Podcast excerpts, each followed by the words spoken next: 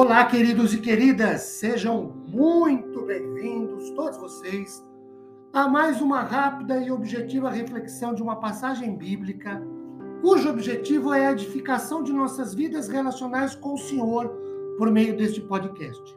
Meu nome é Ricardo Bresciani, eu sou pastor da Igreja Presbiteriana Filadélfia de Araraquara, situada na Avenida Doutor Leite de Moraes, 521, na Vila Xavier.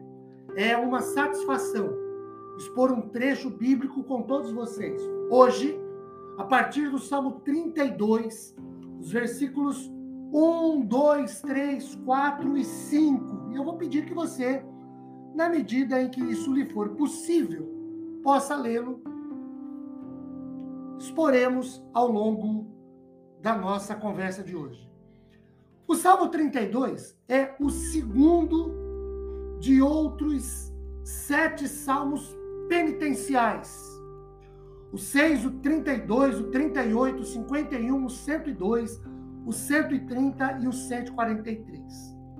O tema que nós podemos visualizar aqui é o seguinte: a de um coração perdoado e ainda uma ação de graças pela cura do corpo físico. Alguns estudiosos classificam este salmo como um dos salmos de sabedoria, porquanto ele mostra aos homens como agir quando estão adoentados.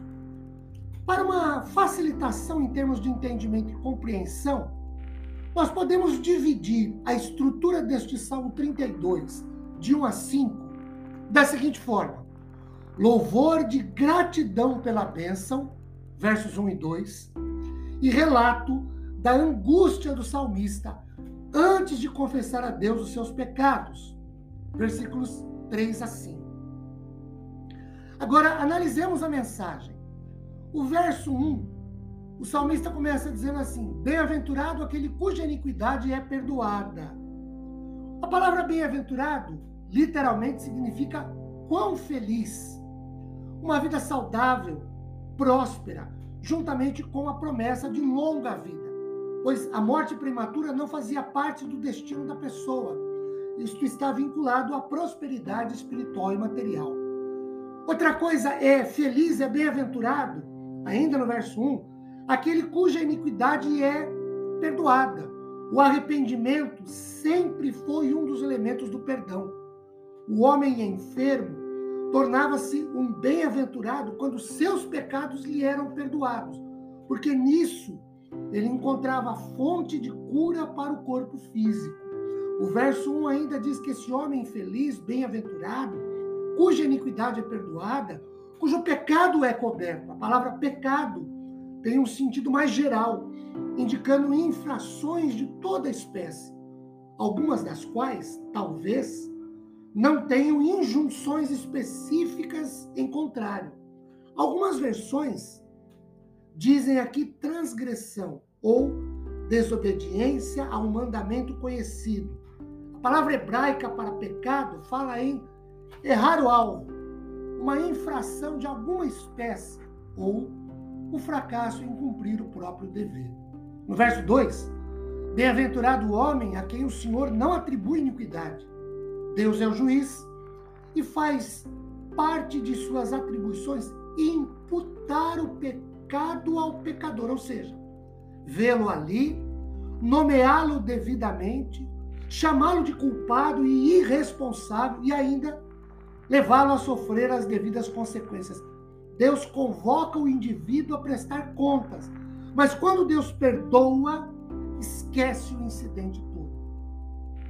O verso 3 fala-nos: enquanto calei os meus pecados o pobre homem guardou silêncio, de acordo com a tradução King James Version, acerca dos seus pecados, e assim a enfermidade tomou conta do seu corpo inteiro.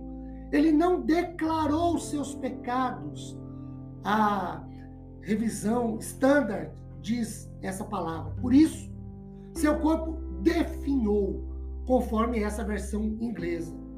O salmista recusava-se a confessar e abandonar o pecado, sendo provável que teria permanecido nessa atitude de teimosia, se não fosse ameaçado por alguma enfermidade, o que poderia fazê-lo perder a própria vida. O silêncio, queridos, era uma resistência teimosa em admitir a culpa, uma esperança de que, com o tempo, o pecado e seu castigo desaparecessem. Porém, quanto mais Davi, autor do salmo, adiava sua confissão, mais ele sofria. Davi percebeu que não eram somente sua consciência e seus sentimentos que o atormentavam, mas a pesada mão de Deus. Quem quer que tenha saído ferido, o principal ofendido em qualquer pecado é sempre o Senhor. E o verso 5, tu perdoaste.